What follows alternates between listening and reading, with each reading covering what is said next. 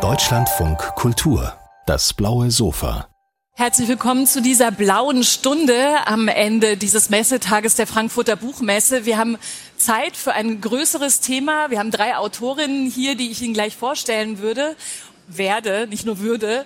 Ähm, und ich will so ein bisschen erstmal noch zum Thema hinleiten, denn es gab so ein ganz kurzes Zeitfenster in der öffentlichen Wahrnehmung, in dem hatte Afghanistan ganz viel Platz. Also wären wir jetzt ein Jahr früher, dann wäre es wahrscheinlich gar nicht besonders, dass wir jetzt natürlich auch eine Stunde über Afghanistan sprechen. Im Nachhinein finde ich, wirkt diese Betroffenheit, die man nach dem Abzug äh, der NATO-Truppen 2021 über das Schicksal der Menschen hatte, die sich aus Angst vor der Taliban an Flugzeuge hängen wollten. Im Nachhinein wirkt diese Betroffenheit so ein bisschen doppeldeutig, weil es gab einmal Mitgefühl mit den Menschen und zugleich aber schaute natürlich auch der sogenannte Westen so ein bisschen vielleicht mit einer Mischung aus Unverständnis, Empörung und auch schlechtem Gewissen auf diese Ereignisse dort, weil man sagen musste, 20 Jahre währte so ein Einsatz und dann hinterher sehen wir diese Bilder. Und nach den Bildern folgte dann auch die bittere Erkenntnis, die Lage in Afghanistan hat sich unter den Taliban eben nicht verbessert, sie hat sich verschlechtert, vor allem die Situation für die Frauen. Es gab also doch nicht die verwestlichten Hipster-Taliban, die Social Media uns kurz danach mal kurz unterjubeln wollte. Eine aktuelle Meldung kann man da auch noch irgendwie anfügen an diese, an diese Schilderung, Kurzschilderung der Ereignisse. Es gab vor zwei, drei Tagen die Information, dass Dutzende der Ortskräfte inzwischen tot sind, die damals evakuiert werden sollten aus Afghanistan. Und es sind eben nicht alle eines natürlichen Todes gestorben. Wir wollen in dieser Stunde auf die Lage in Afghanistan gucken, haben uns aber die Lage der Frauen in Afghanistan besonders äh, angeschaut. Die Welt hat sich inzwischen dramatisch weitergedreht. Wir reden inzwischen über die Frauen im Iran vor allem, die eine Revolution herbeiführen möchten und Europa beschäftigt zudem der Krieg gegen die Ukraine. Wir werden uns diesen Fragen nähern, auch wie das alles global miteinander zusammenhängt und das werden wir deshalb tun, weil drei Frauen dazu Bücher geschrieben haben. Eine davon ist Waslat Hasrat Nassimi, Journalistin und Moderatorin. Von ihr kommt das Buch Die Löwinnen von Afghanistan. Schön, dass Sie da sind. Herzlich willkommen. Vielen Dank. Die Journalistin Shikiba Baburi ist da. Ihr Buch heißt Die Afghaninnen, Spielball der Politik. Schön, dass Sie da sind. Vielen Dank. Und ich begrüße Susanne Schröter. Sie ist Direktorin des Zentrums Globaler Islam an der Goethe-Uni hier in Frankfurt. Aufmerksam geworden sind wir auf ihr Buch Global gescheitert mit Fragezeichen der Westen zwischen Anmaßung und Selbsthass. Herzlich willkommen, Frau Schröter. Dankeschön. Da wir Zeit haben, wird es hoffentlich auch eine Gesprächsrunde zwischen uns allen oder vor allem Ihnen äh, allen dreien geben. Wir fangen aber trotzdem ganz klassisch an, um so ein bisschen rauszufinden, worum sich diese Bücher drehen und wie sie sich unterscheiden oder wo sie Gemeinsamkeit haben. Ähm, was hat Hasrat Nassimi? Ihr Buch ist die eigene Lebensgeschichte plus analytischer und journalistischer Bestandsaufnahme der Lage auch der Frauen in Afghanistan. Ähm, mir fiel schon vorhin auf, oder eigentlich schon gestern, als ich nochmal die Moderation mir vorgenommen habe, dass einmal sind die Frauen der Spielball der Politik, was Passives, bei Ihnen sind es die Löwinnen. Wieso haben Sie sich für diesen Begriff entschieden? Der ist auch persönlich geprägt, ich weiß es, aber vielleicht erzählen Sie es selbst, aber tatsächlich ist es ja eine aktive Zuschreibung. Ähm, ich glaube, in fast jeder Kultur hat der Löwe, das Tier, eine besondere Bedeutung und steht für etwas aber vor allem in Afghanistan und in der afghanischen Kultur, soweit es denn eine afghanische Kultur gibt oder nicht gibt, ähm, steht der Löwe vor allem für Stärke, aber auch im negativen Sinne. Also Stärke heißt nicht nur für seine eigenen Interessen einzustehen, sondern auch sich für das Kollektiv zu opfern. Ähm, also man kämpft nicht nur für die Selbstbestimmung, für die eigene, für die Emanzipation, sondern vor allem auch dafür, dass die Gesamtheit oder die Gesellschaft, das Kollektiv ähm, so den Status quo weiter aufrechterhält.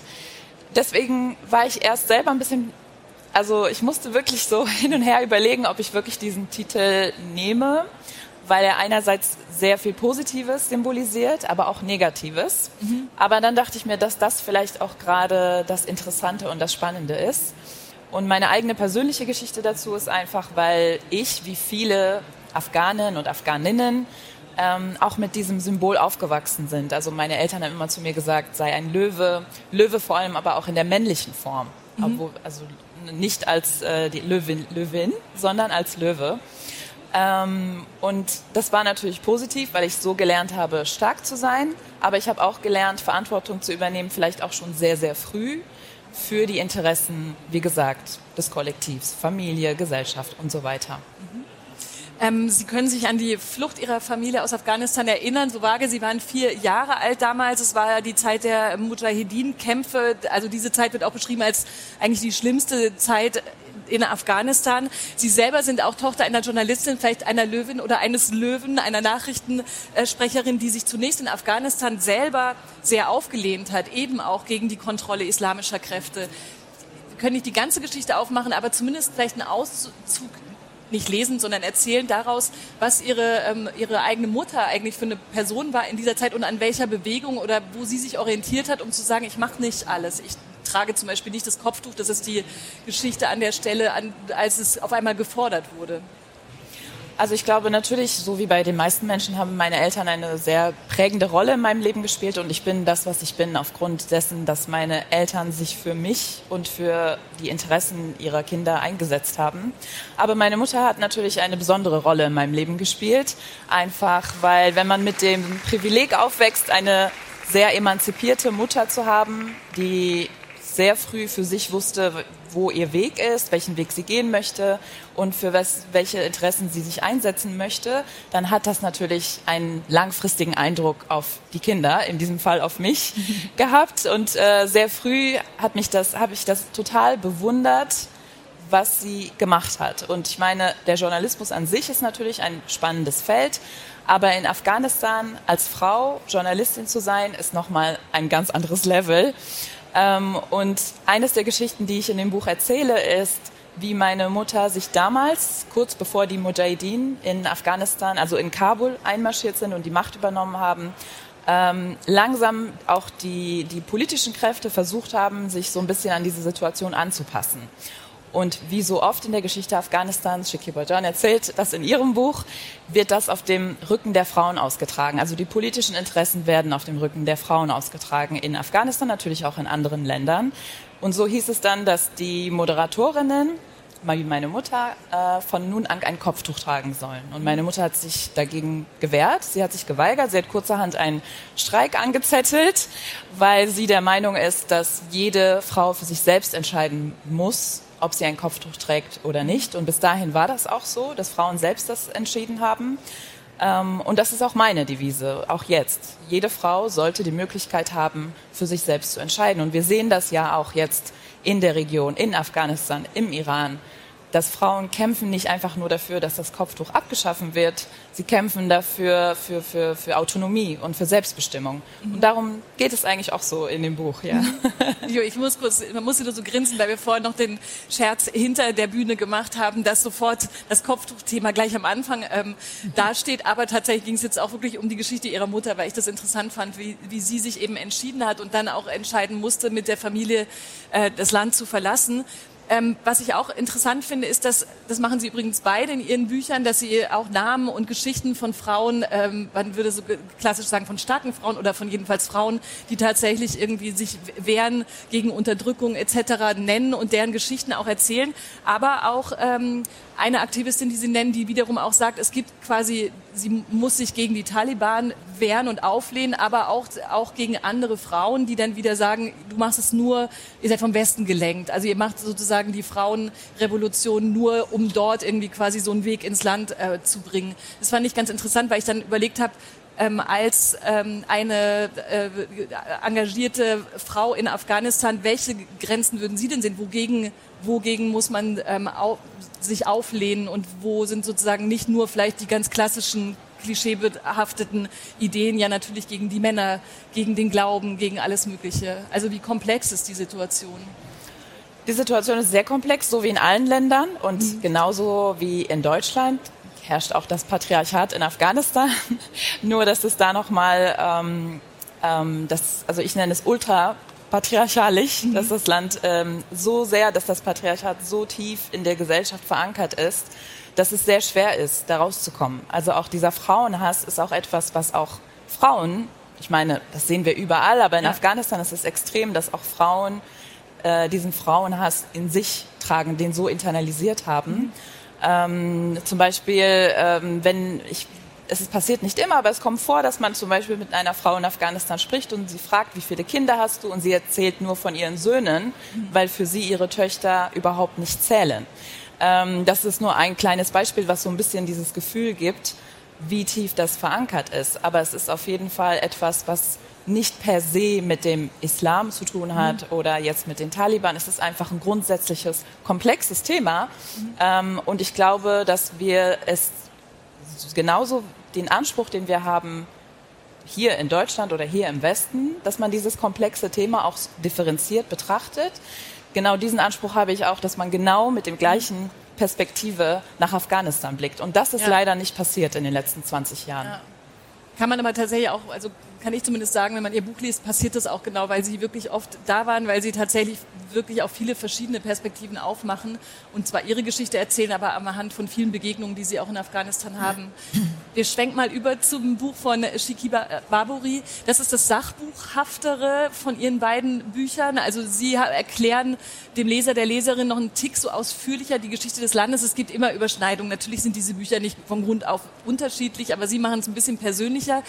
Ähm, deswegen fangen wir auch sofort mit Geschichte und Fakten an. Wie beschreiben Sie aktuell die Lage nach einem Jahr nach Abzug der NATO-Truppen in Afghanistan?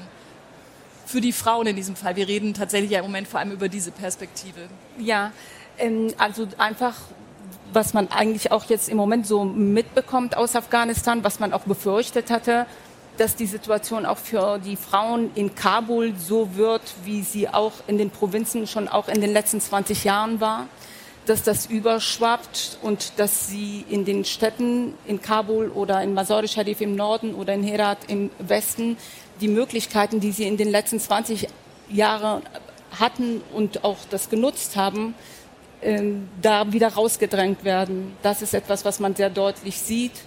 Ähm, von den Schulen der Mädchen, dass die Sekundarstufe, dass die ab der Sekundarstufe nicht mehr zur Schule können, das kriegt man so mit. Aber die Probleme, das ist schon auf jeden Fall sehr schlimm und sehr dramatisch. Aber so ganz andere Sachen, die natürlich viel dramatischer sind, dass keine Ärztinnen mehr arbeiten können, dass Frauen nicht mehr zum Arzt gehen können, davon kriegt man dann mhm. irgendwie erst auf den zweiten Blick mit. Und das sind so Veränderungen, die sich seit einem Jahr jetzt getan haben. Mhm. Was man allerdings aber auch sieht, ähm, was für Afghanistan schon ein Novum ist, ähm, dass trotz der prekären Situation, trotz dass sie wirklich, also es geht ja nicht darum, dass sie rausgehen und ähm, demonstrieren dagegen oder einfach ihre Stimme dagegen erheben, dass sie ihre Kinder wieder zur Schule schicken wollen, dass sie wieder ihre Arbeit tätigen können. Ähm, da, da sind die ja sofort in Lebensgefahr. Aber trotzdem, dass es Frauen gibt, die immer wieder diese Schritte gehen und versuchen, einen Weg zu finden, um gehört, äh, sich Gehör zu verschaffen. Das ist etwas, was relativ neu ist in, der, in, in so einer Situation. In den letzten 20 Jahren hatte das das auch immer wieder gegeben. Aber im Moment ist natürlich einfach, weil es keinerlei Unterstützung im Stadtbild gibt für diese Frauen, ist das sehr dramatisch. Mhm. Das ist auf jeden Fall eine große Veränderung, ja. Schauen wir auch bei Ihnen noch mal kurz, bevor wir noch in die Geschichte gucken, auf den Titel Spielball der Politik. Also was ich vorhin noch mal rausgestellt habe, das ist tatsächlich die passive Rolle, die die Frauen in diesem Moment einnehmen. Wahrscheinlich gibt es mehrere Situationen, an denen man diese Spiel, dieses Spielballbild festmachen kann. Aber trotzdem heißt das Buch nun mal so, wieso haben Sie diesen Titel, der Verlag am Ende Sie aber bestimmt mit äh, gewählt. Also das die Frauen an sich eine ganz äh, passive Rolle spielen und eingesetzt werden am Ende. Ja, auf jeden Fall. Also das ist, ich glaube, in jeder Kultur ist das so, aber in Afghanistan ist das sehr extrem so und zwar jetzt nicht nur mit den Mujahideen, mit den Taliban, sondern auch in den letzten 20 Jahren mit der von Westen unterstützten Regierung war das nicht anders. Ich meine, wenn man so dran denkt, vor 20 Jahren ist die NATO und ihre Verbündeten nach Afghanistan rein Zuerst hat man so sehr hin und her jongliert, welche Begründung gibt man dafür an, dass man ähm, diesen Schritt macht, dass man militärisch nach Afghanistan reingeht. Und äh, war man sich ja auch gar nicht so richtig klar, ob man jetzt das Land demokratisiert, die Extremisten vertreibt oder die Frauen befreit. Und bedauerlicherweise hat sich das ja auch herausgestellt, wenn man die Wikileaks-Dokumente äh, sich angeguckt hat, die 2010 äh, veröffentlicht worden sind, dass die CIA ganz, ganz bewusst die Situation, die prekäre Situation der afghanischen Frauen dafür benutzt hat, um den Westen dazu zu bewegen, diesen Einsatz zuzustimmen. Das heißt, egal wer mit Afghanistan zu tun hat, benutzt oder hat die Frauen äh, benutzt. Äh, und das passiert aber natürlich dann noch innerhalb der Familien, in der Gesellschaft noch auch weiter. Mhm. Also nicht nur auf der politischen Ebene, sondern auch einfach in der gesellschaftlichen. Mhm. Was man aus Ihrem Buch auf jeden Fall auch erfahren kann, ähm, weil Sie das Thema Gleichberechtigung eben auch so historisch im Kontext der unterschiedlichen Dekaden betrachten, dass natürlich das Thema Gleichberechtigung nicht nie eine Rolle gespielt hat. Also das sage ich jetzt, das ist natürlich auch so wie, da, da können Sie zu Recht sagen, ja wie in jedem Land, aber vielleicht ist es auch nochmal wichtig, weil das vielleicht auch was macht mit dem, mit der äußeren Perspektive auf das Land. Es gab natürlich das goldene Zeitalter, wie Sie es nennen, der 60er und 70er Jahre und auch natürlich schon Frauen in, einem ganz, in einer ganz anderen Verfassung innerhalb des Landes und äh, Selbstbestimmung. Ähm, wir können jetzt nicht alles einzeln durchgehen, aber diesen Gummibandeffekt zwischen es geht voran und sogar an mancher Stelle sehr und dann schnallt es wieder zurück. Wie würden Sie das zusammenfassen? Ähm, ja, zusammenfassen, das haben Sie ja schon jetzt gerade schön gemacht. Entschuldigung. Das ist ja schon sehr gut zusammengefasst. Ähm, aber ja, aber das zeigt sich, ich glaube, auch in jeder Gesellschaft, wenn man irgendwie, oder in jeder diktatorischen Gesellschaft, ist das ähm, sehr, liegt das sehr nahe, die Frauen dann halt auch als, als Art, also etwas zuerst gegen die Frau zu machen als, als die schwächste Glied in der, innerhalb der Gesellschaft. Mhm. Weil wenn man jetzt, ähm, ähm, wie soll ich denn sagen, jetzt irgendwie so, so Macht beweisen will oder einfach möchte, dass alle, dass das durchgesetzt wird, was die Regierung jetzt sagt, ähm, das kann man am besten machen, wenn man so Angst schürt. Mhm. Und wenn man die Frauen jetzt so unter Druck setzt und denen Angst macht, dann, sehen, dann sind auch die anderen stiller etwas. Wahrscheinlich ist das so. Und das ist in Afghanistan liegt das sehr nah und hat auf jeden Fall eine totale Geschichte. Und äh, das war immer so. Also ob das jetzt der Schah mal war, also wir hatten ja auch in Afghanistan einen König gehabt der, der, der sehr dafür war, dass äh, Afghaninnen zur Schule können, zur Universität können, was lernen, nicht sich verschleiern. Das war ja quasi verboten, sich an der Uni zu verschleiern.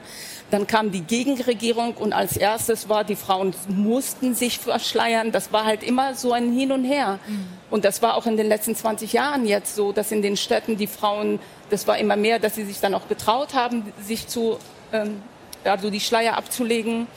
Und jetzt die Taliban, das war deren erste Aktion eigentlich, dass sie dann wieder die Frauen halt unter diese Schleier und unter dieser ganz äh, Körperschleier, unter dieser Burka mhm. dann gezwungen haben. Ja. Der ähm, der Aufhänger quasi des Gesprächs, ich weiß gar nicht, ist natürlich immer noch der Abzug der Truppen. Deswegen gucken wir, so wie ist die Situation jetzt. Susanne Schröter, der Antrieb des Westens, der ja dann natürlich logischerweise auch in beiden Büchern auch genau angeschaut hat, was hat das hinterlassen am Ende und wo hat es auch schon in den Jahren zuvor nicht funktioniert. Ähm, der Antrieb des Westens, in welchem Konfliktfeld auch immer ich allgemein, verallgemeinere das so, äh, das äh, gerade auftritt, ist Ihrer Analyse nach geprägt von Anmaßung und Selbsthass. Das ist so die These, starke Vokabel. Da gucken wir vielleicht nochmal nachher genau drauf, was es ähm, bedeutet. Aber Sie schauen sich dazu mehrere Krisenherde an in Ihrem Buch. Ähm, und stellen aber trotzdem die Frage global gescheitert. Wenn Sie auf Afghanistan gucken, würden Sie sagen, da gehört das Fragezeichen noch dran oder gehört es nicht mehr dran? Ne, fangen wir mal so an ich habe versucht, Außenpolitik und Innenpolitik zusammenzudenken. Und äh, der Selbsthass spielt für die Innenpolitik eine große Rolle und für die Außenpolitik eine Anmaßung. Mhm. Äh, und zwar in, in, in einer doppelten Weise. Auf der einen Seite, also es gibt auch Doppelmoral, ja. Auf der einen Seite äh, verfolgen westliche Staaten natürlich geopolitische äh, Interessen, das ist das eine, aber es wird dann immer gerahmt als Verteidigung der Menschenrechte in vielen Fällen sieht man sofort, dass es nicht stimmt. Und das macht natürlich westliche Länder schnell unglaubwürdig. Aber nehmen wir mal Afghanistan. Ich habe die Idee zu diesem Buch gehabt ähm, im letzten Jahr. Ja, im letzten Jahr, nachdem äh, die Taliban Kabul eingenommen haben und äh, die westlichen Staaten so getan haben, als ob sie das wahnsinnig überrascht hat. Und äh, da habe ich gedacht, das ist doch gelogen. Ja, es ist doch einfach gelogen. Ähm, schon 2010 waren von 34 Provinzen 33 von Taliban-Schattenregierungen beherrscht. Das wussten auch alle. Ähm, und es gab immer wieder vereinzelt Berichte darüber, dass, dass viele Sachen nicht klappen und trotzdem hat man es weitergeführt, immer mit der, äh, immer mit der großen Erzählung, wie gut sich die Situation der Frauen entwickelt hat. Und äh, wenn man aber mal nachschaut, warum sind eigentlich die westlichen Truppen nach Afghanistan gekommen? Der Auslöser waren nicht die Frauen. Man wusste lange, dass die Frauen unter den Taliban keinerlei Rechte mehr haben. Alles das, was Sie gesagt haben, das war ja auch vorher schon klar, dass die Frauen nicht zum Arzt gehen können, dass sie das Haus nicht verlassen dürfen, dass sie unter die Burka gezwungen werden. Äh, Frauenrechtsorganisationen, die dann auch nach Pakistan gegangen sind, haben das ja längst berichtet, wie das alles aussieht. Ähm, der Auslöser waren die Anschläge vom 11. September. Und da war George W. Bush damals unter Rechtfertigungszwang, und zwar innenpolitisch, musste er Stärke zeigen und musste irgendwie beweisen, dass er in der Lage ist, das Problem des internationalen Dschihadismus zu bekämpfen. Ja, dass, dass, er, dass er der starke Mann ist, äh, als der er natürlich innenpolitisch punkten muss. Und wenn man sich dann mal anschaut, welche Länder waren eigentlich in diese Anschläge involviert, dann war das Afghanistan am wenigsten. Die Taliban haben sich zwar hinter Al-Qaida gestellt und ihre Solidarität bekundet und haben auch den äh, Taliban Fläche zum äh, Kämpfen und Trainieren gegeben. Aber Pakistan spielte eigentlich die viel wichtigere Rolle für die Genese der Taliban, auch für die Unterstützung und später für den Rückzug. Osama bin Laden ist dann später von einem US-Kommando in Pakistan aufgefunden worden, nicht in Afghanistan. Für die Finanzierung war Saudi-Arabien essentiell. Ja, saudische Stiftungen, möglicherweise auch der Geheimdienst haben das alles mitfinanziert. Und, und ausgeführt wurden diese Anschläge ganz maßgeblich von einer Gruppe arabischer Studenten, die das in Hamburg geplant haben. Jetzt äh, ist mir aber nicht bekannt, dass Pakistan, Saudi-Arabien oder Deutschland unter US-Sanktionen gelitten hat. Nein, man hat sich Afghanistan ausgesucht, weil es sozusagen ein leichtes Ziel war und weil man dann auch noch gleich verkünden konnte, wir haben die Afghanen befreit, ja, und wir haben die Frauen befreit. Das hat sich gut gemacht und dann hat sich letztendlich da eine Eigendynamik entwickelt, die gar nicht anfänglich geplant war, dass da 20 Jahre ähm, eine, eine militärische Besetzung läuft. Aber um die dann immer wieder zu rechtfertigen von den nationalen Parlamenten, mussten Menschenrechtsfragen in den Vordergrund geschoben werden. Und das war immer auch die Emanzipation der Frauen. Und da hat man viele Sachen auch geschönt, muss man ganz mhm. einfach sagen. Die Mädchenbildung, natürlich gab es Mädchenschulen und Mädchen hatten die Möglichkeit. Aber alleine zwischen 2003 und 2006 sind meines Wissens über 1500 Anschläge auf Schulen durchgeführt mhm. worden. Viele Eltern haben ihre Kinder und schon gar nicht die Mädchen mehr auf Schulen geschickt, weil die Anschlagsgefahr viel zu groß war. Also was ich damit sagen will, ist, dass man das Bild in einer Weise geschönt hat, äh, das mit der Realität eigentlich gar nichts mehr zu tun hatte. Mhm. Und äh, von daher, ich selbst habe zwei langjährige Forschungsprojekte in Afghanistan durchführen lassen, die ich betreut habe. Äh, eines war zur Polizeiausbildung, äh, in die ja Deutschland besonders involviert war, und das andere war zu Frauenrechtsfragen. Und die Doktorandin, die dort war, hat auch mit dem Afghan Women's Network, mit dem Sie ja auch zu tun haben, zusammengearbeitet. Und da war immer wieder klar, so einfach funktioniert das nicht mit der Durchsetzung der Frauenrechte. Die religiösen Eliten sind mehrheitlich dagegen. Man versuchte mit den sogenannten moderaten Taliban zu sprechen oder mit den moderaten Mullahs zu sprechen. Aber das war alles im höchsten Maße prekär. Und äh, von dieser grandiosen Erfolgsgeschichte, die hier erzählt worden ist, war nicht die Spur. Das waren mhm. kleine Schritte, aber doch weitgehend war das alles auf, auf die Städte beschränkt. Und, äh, und das Land äh, im, im Land sind natürlich die Verhältnisse wenig angetastet geblieben. Also von daher habe ich gesagt, das war eine grandiose ein grandioses Scheitern. Und da ist kein Fragezeichen dran. Mhm. Grundsätzlich, grundsätzlich habe ich das Fragezeichen noch. Und ich habe dann versucht zusammenzudenken, was ist eigentlich los mit dem Westen? Ja, wieso macht man, ist dieses Scheitern mit in der Russlandpolitik mit Ansage auch. Das Scheitern in Afghanistan mit Ansage. Auch in anderen Teilen der Welt. In Mali werden wir genauso, genauso scheitern wieder, ja. Auch mit Ansage. Und ich verstehe das ehrlich gesagt nicht, dass man so wenig lernfähig mhm. ist. Und das war so der Ansatz, das Buch zu schreiben, zu sagen, Leute, wenn alle Fakten auf dem Tisch liegen, kann es doch nicht sein, dass er euch immer wieder in die Tasche lügt.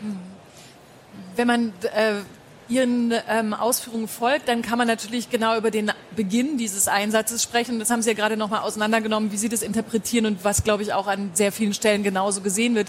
Dann kommen aber trotzdem 20 Jahre und trotzdem so viele Jahre, in denen ja, selbst wenn der Anlass der falsche war und man das politisch auseinandernehmen muss und kritisieren muss, dann ist doch trotzdem aber die Frage, warum in diesen 20 Jahren wiederum weiter gescheitert wurde sozusagen. Also Sie haben die These, man kann diese demokratischen Verhältnisse so quasi westkolonial nicht einfach in Länder bringen und sagen, Richtig. hier nehmt es. Ja. Und man nimmt es einfach man kann, an. Man kann kein System exportieren. Das funktioniert nicht, ja. Ähm, Menschen müssen das, müssen selber eine Veränderung wollen und sie müssen sie auch durchsetzen. Das sehen wir ja bei der Ukraine. Ja, die, die Ukrainer wollen keine russische Besatzung. Die tun alles, damit das nicht passiert. Ja, mhm. und äh, die kriegen auch Unterstützung. Aber letztendlich der eigentliche Hebel kann nur aus der Bevölkerung selbst herauskommen. Jedes Volk, jede Nation muss ihre eigenen Befreiungswege gehen und das kann nicht von außen gelenkt werden. Man kann unterstützen, das ist völlig in Ordnung. Aber der Export eines gesamten Gesellschaftssystems, so schön und gut das ist, ich bin ja selber absolut absolute Verfechterin von demokratischen Rechtsstaatsprinzipien, Menschenrechten, Frauenrechten. Ich wäre so glücklich, wenn solche Dinge sich verbreiten würden. Aber ich muss doch auch realisieren, so eins zu eins geht das nicht. Und das zu wollen, und das mit Militär durchzusetzen, ist eine neokoloniale Attitüde. Mhm. Anders kann man das nicht nennen. Mhm.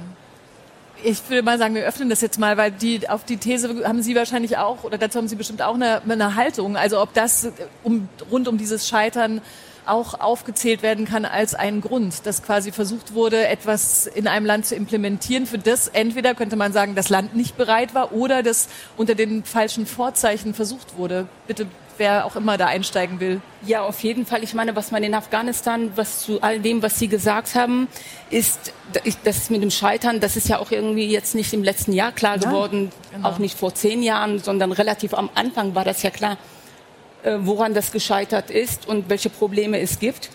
Und das alles ist über Jahre ignoriert worden. Man hat das einfach vor sich hergeschoben. Man hat einfach gehofft, ähm, dass es sich irgendwann mal auflöst von alleine. Keine mhm. Ahnung, was man sich gedacht hat. Genau. Ich hoffe jetzt, dass man jetzt einfach jetzt, dass dieser Untersuchungsausschuss und diese Enquete-Kommission, der sich jetzt gebildet hat, obwohl das sehr fraglich ist, wie die zusammengesetzt worden sind, aber das ist, glaube ich, ein eigenes Thema für sich, mhm. ähm, dass die das irgendwie so herausbringen, äh, ähm, heraus untersuchen können, da, was da passiert ist. Aber zum großen Teil, so wie ich das sehe, sind die Sachen einfach die Probleme, die es gab, immer wieder verschoben worden und ignoriert worden. Mhm. Man wollte natürlich auch das Gesicht wahren und äh, hat deswegen einfach immer weitergemacht. Und gleichzeitig musste man ja auch die Abschiebepolitik der deutschen Regierung irgendwie rechtfertigen. Also es wurde ja lange Zeit in den letzten, weiß ich nicht wie viele Jahren, immer wieder gesagt, Afghanistan ist sicher. Dabei wissen wir, dass Afghanistan nicht ja. sicher war, mhm. selbst in der Hauptstadt nicht. Mhm. Aber man musste dieses, diese, diese, diesen Schein bewahren, damit man auch weiterhin Menschen nach Afghanistan abschieben kann.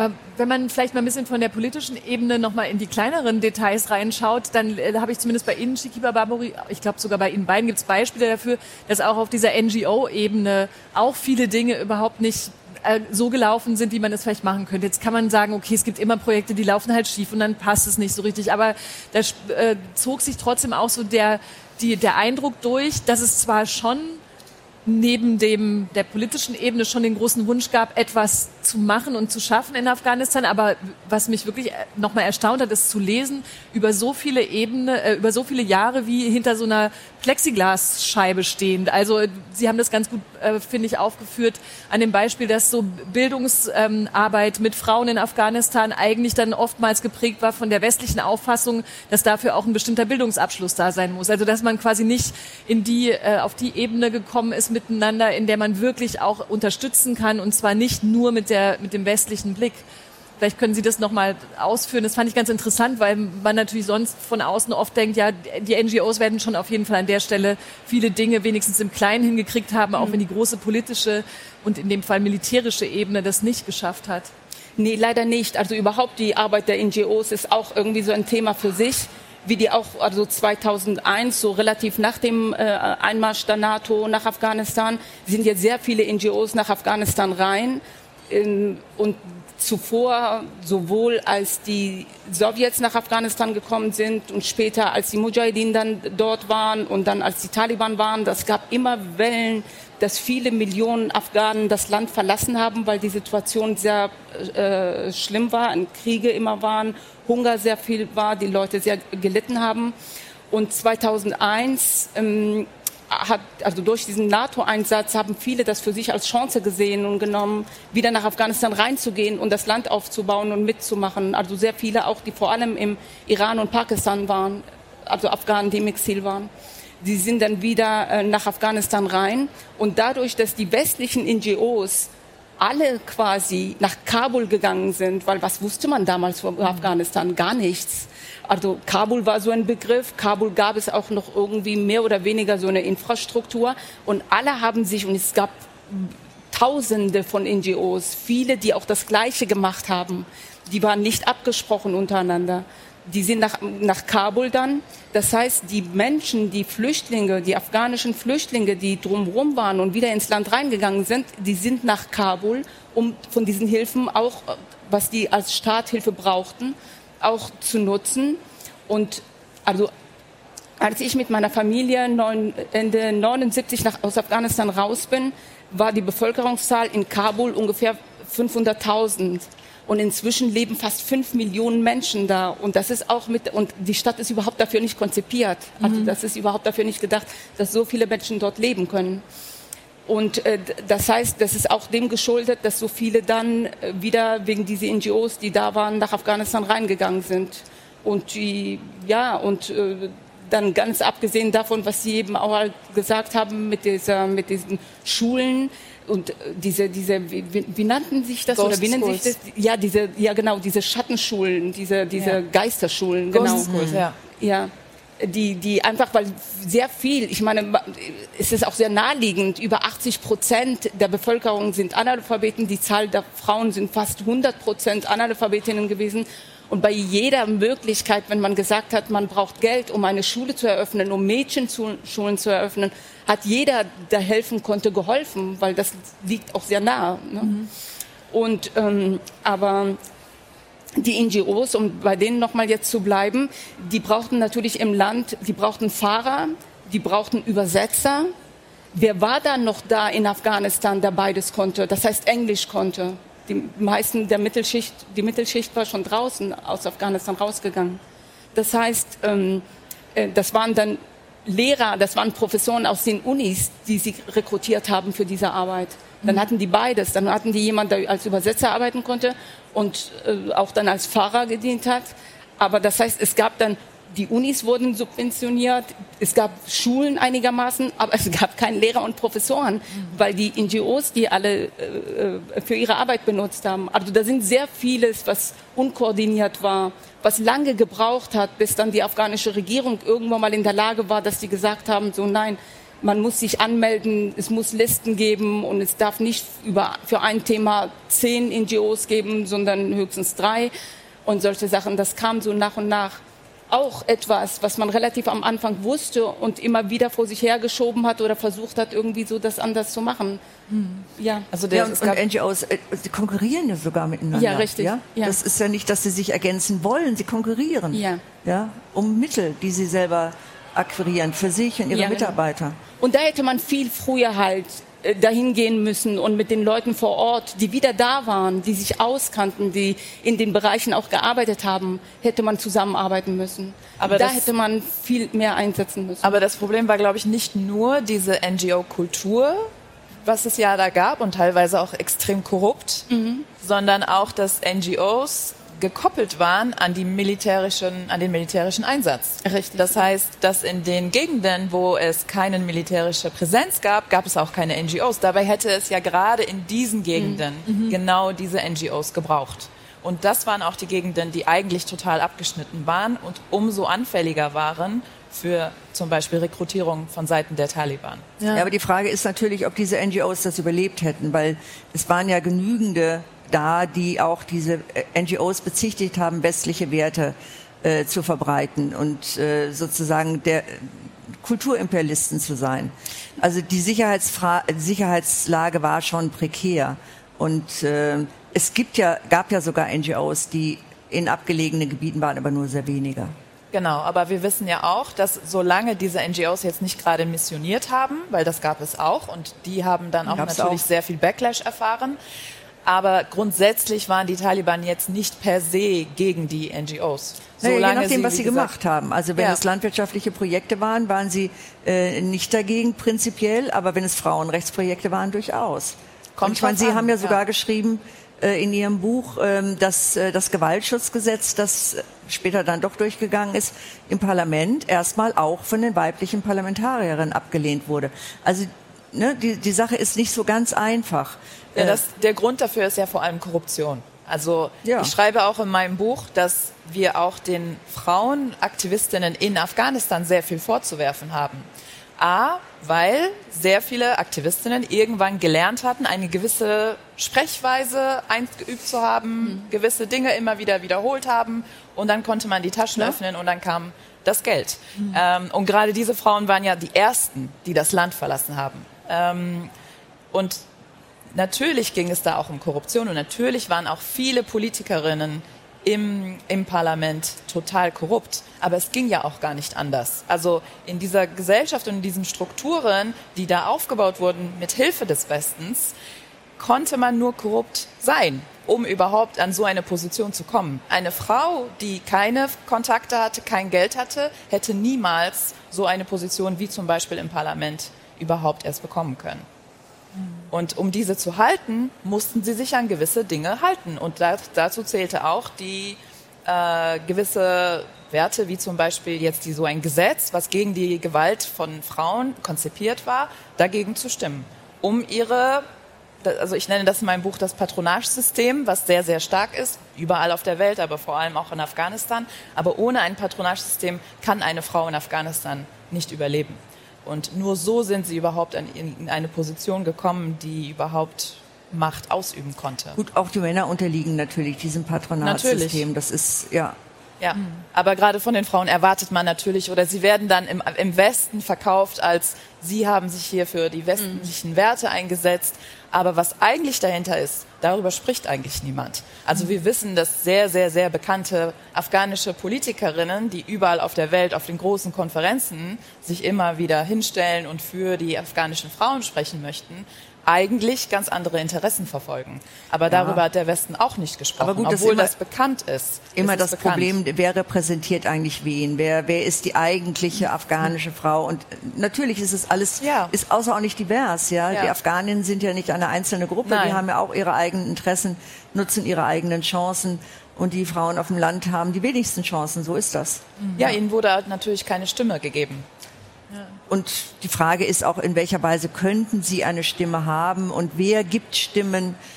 Also ich bin, ich bin immer sehr zurückhaltend, wenn irgendjemand einem anderen etwas gibt. Ja, sondern ich glaube, dass das aus den Strukturen, den örtlichen Strukturen selbst erwachsen muss. Das kann nicht die Aufgabe von außen sein, jemand eine Stimme zu geben. Das geht nur schief. Und da ist auf jeden Fall jetzt wichtig, dafür ist es also elementar wichtig, Bildung ist etwas, was dabei helfen kann, dass die Leute, die Frauen ihre Rechte kennen, überhaupt in der Lage sind, es zu formulieren. Und da wäre so ein Ansatz, dann halt daran zu arbeiten. Und das hätte man, naja, ich will auch jetzt gar nicht so viel in so Konjunktiven rein, ähm, was in den letzten 20 Jahren anders hätte sein können, sondern ähm, also aber auch jetzt, wo das gerade wieder Thema ist, eines der Probleme im Land ist. Und äh, aus, um aus dieser Verzweiflung jetzt, was macht man, was kann man noch machen und da muss man halt ansetzen, da muss man halt irgendwie zusehen, dass es, äh, dass es nicht dabei bleibt, weil ich glaube nicht, äh, so sehr ich mir das wünsche, dass die afghanische Strukturen, ob das jetzt die Taliban sind oder die überhaupt das patriarchale System in Afghanistan, sich von heute auf morgen verändert, das wird es nicht sein. Aber dass man zusieht, dass man, dass die Schulen wieder geöffnet werden, ähm, dass es, dass diese Mädchen und die Frauen irgendwann mal dann in der Lage sind, sich selber für sich einzusetzen und für sich selber zu sprechen und dass man nicht ihnen eine Stimme gibt, sondern sie die Stimme ergreifen. Aber wie, aber wie soll das Ihrer Meinung nach geschehen? Also wer soll dafür sorgen, dass die Schulen offen sind? Die Taliban haben die Frauen, wie das nicht anders zu erwarten war, aus dem Bildungssystem mehr oder weniger rausgekickt. Naja gut, aber das ist, das ist richtig, das stimmt. Aber ähm, zum Beispiel, es gibt Stimmen, wie gesagt, es sind sagen wir mal, ich sage es einfach, weil es wenige sind, es sind mehr als zehn, aber sagen wir mal zehn Leute, die auf die Straße gehen und sich dafür einsetzen, dass man dieses, also so was man auch im Iran im Moment macht, dass man diese Frauen unterstützt von außen, dass man darüber spricht und mhm. berichtet, dass das mehr, ein bisschen mehr vielleicht im Mittelpunkt gestellt wird und dass man mehr Aufmerksamkeit dahin äh, bringt. Die Taliban sind sehr darauf angewiesen, dass sie anerkannt werden. Die sind von Geldern, die aus dem Westen kommen, sehr darauf angewiesen, dass man diese Sachen ganz konkret an Bedingungen knüpft und nicht so, äh, wie man in den letzten Jahren das einfach gesagt hat und es nicht gemacht hat, sondern wirklich halt so halt auch sich an diesen Versprechungen hält. Das könnte man machen. Also wenn das auch nichts nutzt, ähm, die Weltmeisterschaften, die Fußball-Weltmeisterschaften stehen an vielleicht mal an Boykott zu denken, wäre was. Hm. Ich habe noch andere Ideen, wenn das auch nicht so ist. Für das nächste Buch. Aber ich finde es tatsächlich, das ist schon eine gute Frage nochmal, was passieren muss, weil man könnte ja aus all den Bestandsaufnahmen, die Sie alle drei auf unterschiedlichen Ebenen äh, schon mal vorgenommen haben für den Afghanistan-Einsatz, dann könnte man ja sagen, okay, so funktioniert es nicht. Auf militärischer Ebene funktioniert es nicht und dann auch bis in die kleinsten Details, wo wir jetzt bei den NGOs waren, funktioniert es auch also was heißt nicht, ich, ich rede pauschal, weil das jetzt in die Schlussrunde übergeht und deswegen fege ich das alles so zusammen und weiß, dass man differenzierter gucken muss, wie Sie das in Ihren Büchern auch tun. Aber wenn das so, apropos Zeitenwende, das, das wäre festzustellen, auf diese Art und Weise kann man nicht einfach helfen, oder unterstützen, sondern es muss tatsächlich anders passieren. Dann haben wir jetzt hier, okay, äh, Fußball-Dings, äh, äh, Entschuldigung, vielleicht sollte ich dazu Aber, noch sagen, ja, Verzeihung, bitte, ich unterbreche Sie jetzt. Also ja. wegen Fußball-Weltmeisterschaften sage ich das, weil das findet ja im Katar statt. Genau. Vielleicht genau. sollte ich ja, diesen Bogen machen. Ja, ja, auf jeden Fall. Dass es in Katar stattfindet und Katar ist, die Kataris sind ein sehr großer Unterstützer der Taliban. So ist es. Und das, das wäre der Grund, warum man die Fußball-Weltmeisterschaften in Katar ähm, boykottieren ja. sollte, einfach damit das klar ist in dem Rahmen. Auch, Auf jeden ne? Fall, ja gut, dass ja, Sie das, das ergänzt haben. Das die stimmt. Idee gab es ja schon. Ja. Ich meine, die Kataris haben sich sehr viele Menschenrechtsverletzungen zu Schulden kommen lassen, auch bei, bei den Bauarbeiten für, für äh, die Fußball-Weltmeisterschaft. Und jetzt sehen Sie ja, was passiert. Jetzt ist der Westen in einer Energiekrise und äh, die Kataris stehen plötzlich mhm. auf dem Sockel. Ja? Das sehen wir ja an unserer eigenen Regierung, diesen Switch, der gemacht worden ist. Erst eine Boykottforderung, dann ist man hingegangen und gesagt, bitte könnten wir nicht eine Kooperation haben. Also Okay, aber das, da, also da, das äh, ist, glaube ich, dann, da sind wir jetzt wieder auf so vielen anderen Ebenen, weil mich schon interessieren würde, wie dann die, eine Zukunft einer Einmischung oder eines, einer Unterstützung eines anderen Landes helfen kann, weil wir jetzt gerade alles abgeräumt haben, schon was bisher geschah. Und das ist ja vielleicht, also ne, solche Aktionen sind richtig und vor allem in diesen Kontexten sind richtig. Ich will das gar nicht bewerten, aber das ist eine Möglichkeit. Aber die größere Struktur würde mich schon interessieren, weil wenn man diese Bücher liest, ist, ist es äh, auf einer emotionalen Ebene herzzerreißend, auf einer anderen Ebene total empörend, wenn man denkt, okay, was ist denn jetzt als nächstes? Und man kann ja nicht sagen, geht wieder zurück und macht nochmal zehn Jahre weiter. Das hat ja eben nicht funktioniert. Und ja. wie aber sollen dann solche ähm, äh, ja, unter, unterstützenden, was weiß ich, Missionen stattfinden und stimmt die Annahme von Frau Schröter, dass es auch natürlich nur geht, wenn ein großer Prozentsatz einer Bevölkerung sagt, ja, wir wollen das auch. Ja, aber, aber meine, das ist genau, ja. das ist genau der Punkt. Ja. Ich glaube, dass wir genau da einmal ansetzen müssen. Es herrscht ja dieser Glaube, naja, die Afghanen wollten ja, dass die Taliban zurückkommen. Das mhm. ist falsch. Mhm. Es ist auch falsch, was man sich auch immer wieder hier hören muss, ja, die Afghanen wollten sich ja nicht wehren, die waren ja so feige, die haben sich nicht gewehrt. Das sind einfach so Dinge, die man sich jetzt hier sagt, um sich selbst ein gutes Gewissen einzureden, mhm. dass man ja selber gar nichts damit zu tun hat. Mhm. Ich glaube, bevor man überhaupt wieder an Einmischung denkt, muss man eine Aufarbeitung stattfinden lassen, die auch wirklich konsequent ist. Also diese Untersuchungskommission und die Enquete-Kommission ist eigentlich sorry, dass ich das so sage, lachhaft, weil die genau gleichen Leute, die überhaupt die Afghanistan-Politik der letzten 20 Jahre gestaltet haben, jetzt sich selbst Fehler mhm. bescheinigen sollen. Wie soll das funktionieren? Mhm. Ähm, ich glaube, wenn wir erst einmal aufarbeiten, was wirklich falsch gelaufen ist, die Menschenrechtsverletzungen von allen Seiten, mhm. sowohl vom Westen als auch von den Taliban, als auch von der afghanischen Regierung. Und dann können wir eigentlich erst wieder darüber nachdenken, was wir eigentlich hier tun können. Und dann, glaube ich, ist es auch wichtig, überhaupt erst mal zu schauen, ganz realistisch, woher kommt denn die Unterstützung der Taliban? Sie haben das gerade angesprochen, aus Pakistan, aus Katar diese Leute können wir doch sanktionieren. Also an dem, wenn wir, wir können nicht die afghanische äh, Zentralbank, die Reserven der afghanischen Zentralbank einfrieren und im Endeffekt leiden nur die Bevölkerung darunter mhm. und die mhm. Bevölkerung hungert. 95 Prozent der Bevölkerung haben nicht genug mhm. zu essen. Und den Taliban ist das total egal. Die sagen, wir haben die letzten Richtig. 20 Jahre gehungert, was interessiert mhm. uns das? Ähm, ich glaube, wenn wir da erst einmal ansetzen, dann können wir über Solidarität sprechen, dann können wir darüber sprechen, wie wir die Frauen unterstützen können. Aber ich glaube, wir haben so viel falsch gemacht in Afghanistan. Wir müssen jetzt erstmal wieder an den Punkt kommen, dass wir das gut machen. Aber dauert es nicht viel zu lange? Das kann sein, aber ja. ich glaube, dass es sowohl die afghanische Bevölkerung als auch die Steuerzahlenden hier verdient haben. Ich meine, auch wir als Steuerzahlenden müssen uns doch fragen, wofür ist unser ganzes Geld eigentlich ausgegeben worden? Wo ist das hingegangen? Und ich erwarte das schon, dass dieses Bewusstsein hier in Deutschland oder hier in Europa da ist. Mhm. Erst die Aufarbeitung, Shikiba Baburi, und dann eine neue Neustart? Ähm, ja, wobei man natürlich auch parallel zu dem, was der Westen jetzt noch macht und aufarbeitet, ähm, also ich meine, ich bin auch in Afghanistan kritisch. Es ist immer sehr schwierig, das zu sehen, weil natürlich hier und da immer wieder dann auch diese Stimme zu hören ist. Was machen die Afghanen selber da?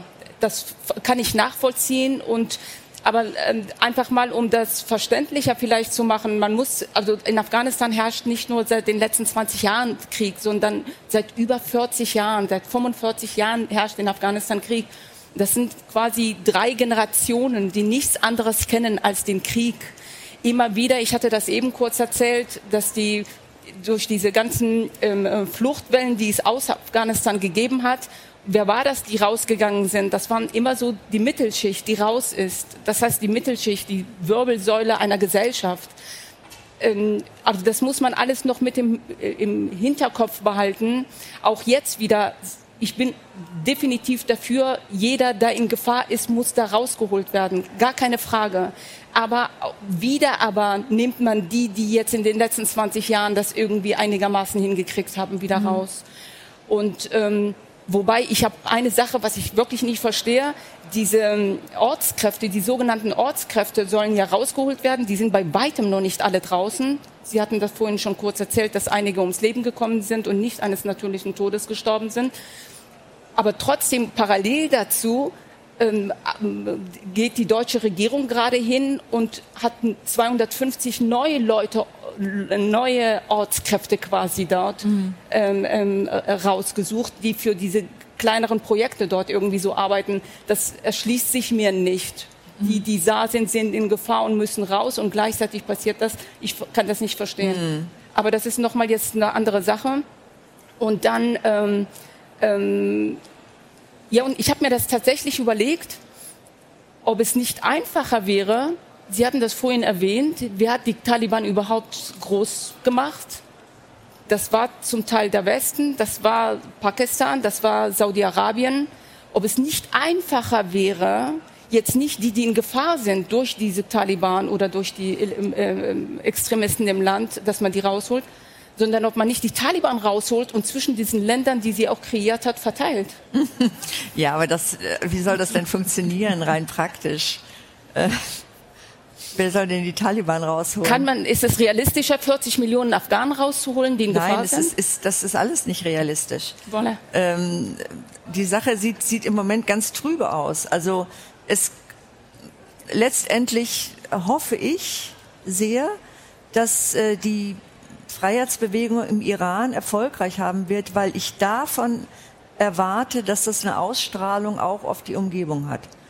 Also wenn das passieren würde, Das ist natürlich auch nicht gewiss, überhaupt nicht. Aber dann könnte das möglicherweise auch nochmal einen Impact auf Afghanistan haben oder auf andere Staaten in der Region. Ähm, aber das, das jetzt von, also wie gesagt, diese von außen gesteuerten Dinge haben sich als nicht sonderlich erfolgreich erwiesen, unabhängig davon, dass ja viele Fehler gemacht worden sind. Aber ich glaube, es hätte gar nicht funktionieren können, weil dieser Ansatz von außen etwas grundständig zu verändern, also ein State- und Nation-Building zu betreiben von außen, der ist falsch, meiner Meinung nach. Jetzt müssen wir er, ist, er, ist, er ist grundsätzlich falsch, weil es niemandem zusteht.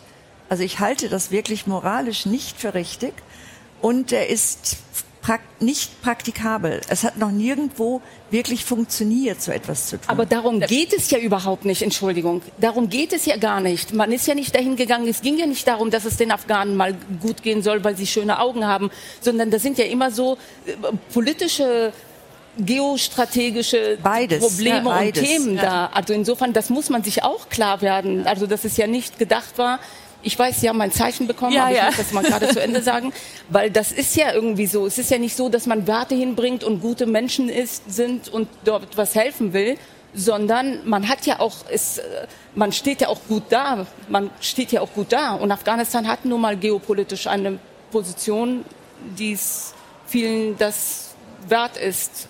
Also es ist, beides. ist jetzt wahr oder nicht, ich, ich glaube nicht allen egal, aber wir glauben, wollen, also ich glaube schon, dass wir jetzt in der Pflicht sind, mhm. etwas zu tun. Also was die ursprünglichen Gründe waren, mal dahingestellt. Das muss ich jetzt schnell als Schlusswort nehmen. Ich finde es auch schade, weil ich will gar nicht das abschneiden jetzt diese Diskussion. Vielleicht führen wir die gleich noch weiter, aber leider nicht mehr auf dieser Bühne, weil das blaue Sofa ist an dieser Stelle zu Ende und ich bedanke mich sehr bei Ihnen dreien, dass Sie da waren und die Bücher stehen hier auf dem Tisch. Die Titel haben wir alle genannt.